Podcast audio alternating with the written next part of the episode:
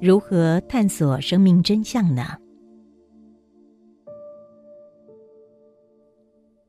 老子说，生命除了生命本身之外，一无所有。面对生命真相的探索，人们当真束手无策吗？有任何有效路径探索它吗？面对评断未知真相，曾经着力捍卫达尔文进化论的英国生物学家汤马斯·亨利·赫胥黎提出不可知论。不可知论认为，人类既缺乏证据，也缺乏求证的能力，所以无法得到真理。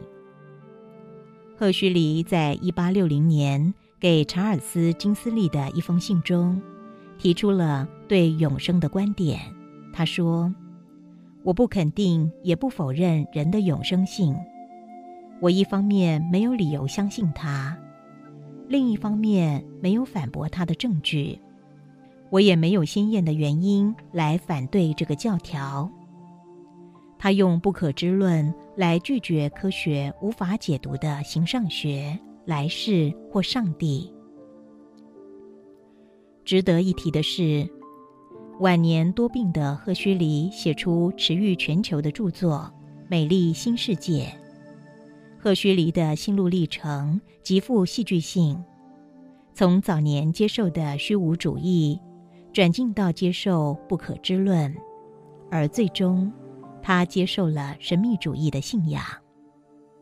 赫胥黎在妻子癌症临终前，遵循西藏度王经中藏教主张的往生前教法，在他妻子身边叮咛他迎向清净法界。什么因素促成了晚年的赫胥黎戏剧性的改变对生命的见解？是智慧的认同，或只是死亡前无奈的妥协？伯特兰·亚瑟·威廉·罗素是英国哲学家，他在1927年发表的《我为什么不是基督徒》这本书中，提示他也是一个面对神采用不可知论的中性论者。他呼吁用开放的智慧，容观地探索生命议题。神在论与无神论这场擂台赛将会是谁胜出？是有神论拥护者胜出，还是无神论的拥护者胜出呢？现今理性的态度也许是无神论者不能强人所难，坚持宗教徒让神现身，而宗教徒也不必强迫无神论者要马上提示反神论的证据。不要在真相混沌不清的情况下赌单双。直持不知论有个坚实的理由，既然生命真相与人们面对生命的哲学与态度息息相关，因此在理性上，不要在真相混沌不清的情况下赌单双。为什么？如果电影院有2场电影，你不清楚哪一场好看，看着电影广告感觉哪个好看就冲进去看了。如果你猜错了，电影不好看问题不大，终究它只不过是一场电影而已，输也输不多。去过拉斯维加斯 Casino 赌博吗？有种赌法很简单，就是赌单双。这种赌法又叫做一翻两瞪眼，干净利落。1/2机会赢，1/2机会输。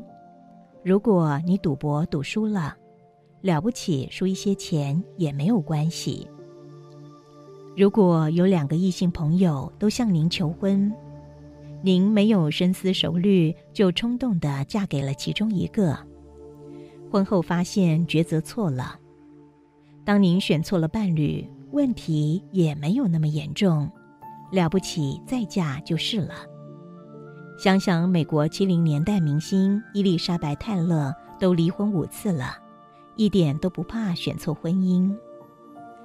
然而面对生命真相，如果你强赌单双选错了边，那后果可比选错电影或婚姻伴侣严重多了。为什么？因为万一依附了错误的生命真相，而导致经营错了生命，那您可能输得很惨。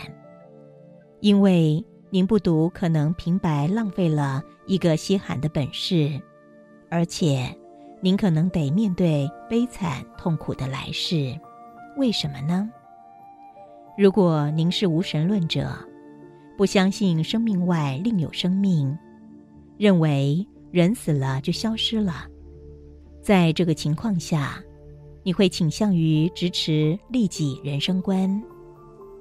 在利己人生观下，您会将自己放在生命中间，尽其所能享受生命，并冷酷绝情地不惜以各种利己手段取得你想要取得的一切。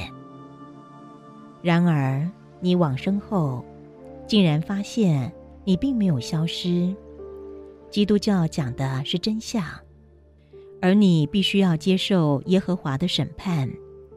更后悔地发现，你在世所做的一切又不符合耶和华的规范，最终被判下了烈火地狱而永不得超生。那你可输了你的生命，不是吗？或者往生后你竟然发现佛教讲的是真相，这时你开始后悔。为什么？由于你是无神论者，认定往生后就消散了，你不顾一切地在利己观下尽情享受生命，并且经常犯身口意三业，犯贪嗔痴慢愚五毒，造了许多不好的业。往生后你发现六道轮回竟然实际的存在，而基于你在世做的一切恶业，在因果业报律判决下，必须下一世进入畜生道轮回。您转世进入畜生道时，发现你竟然不再是人，而是一只蟑螂或是一只老鼠，那您可输惨了，不是吗？要知道，去畜生道还算是好的，如果入了地狱道，可就万劫不复了。